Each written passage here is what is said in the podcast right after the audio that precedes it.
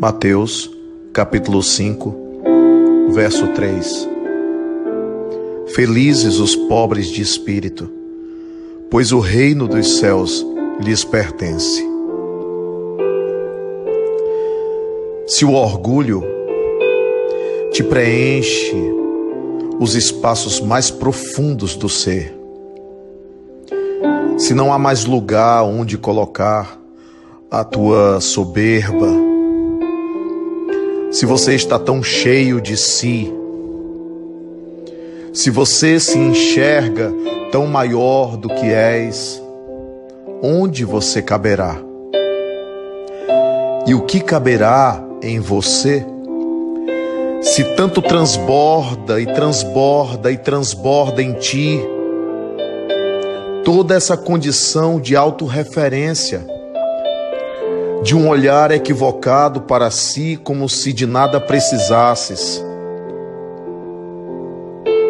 Aqueles que são pobres de espírito são aqueles que estão sempre prontos para estender a mão, estão sempre prontos para receber, estão sempre de braços abertos.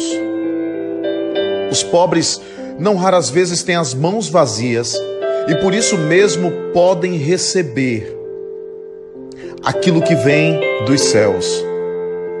A pobreza de espírito é essa capacidade de ser tão humilde a ponto de reconhecer que muito te falta e que você precisa cada vez mais desse reino construído dentro de você. Mas se não há espaço, se você está entulhado, se são tantos os entulhos de tantas coisas que acumulas, que te preocupas, que te envolve, então você não consegue sequer enxergar que possas receber algo. Somente depois de muita renúncia, somente depois de largar, somente depois de te empobreceres de ti mesmo, serás capaz de ser preenchido pela luz que vem do céu.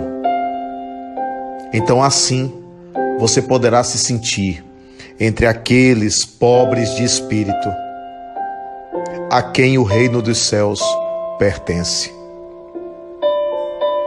Precisamos de evangelho na atitude.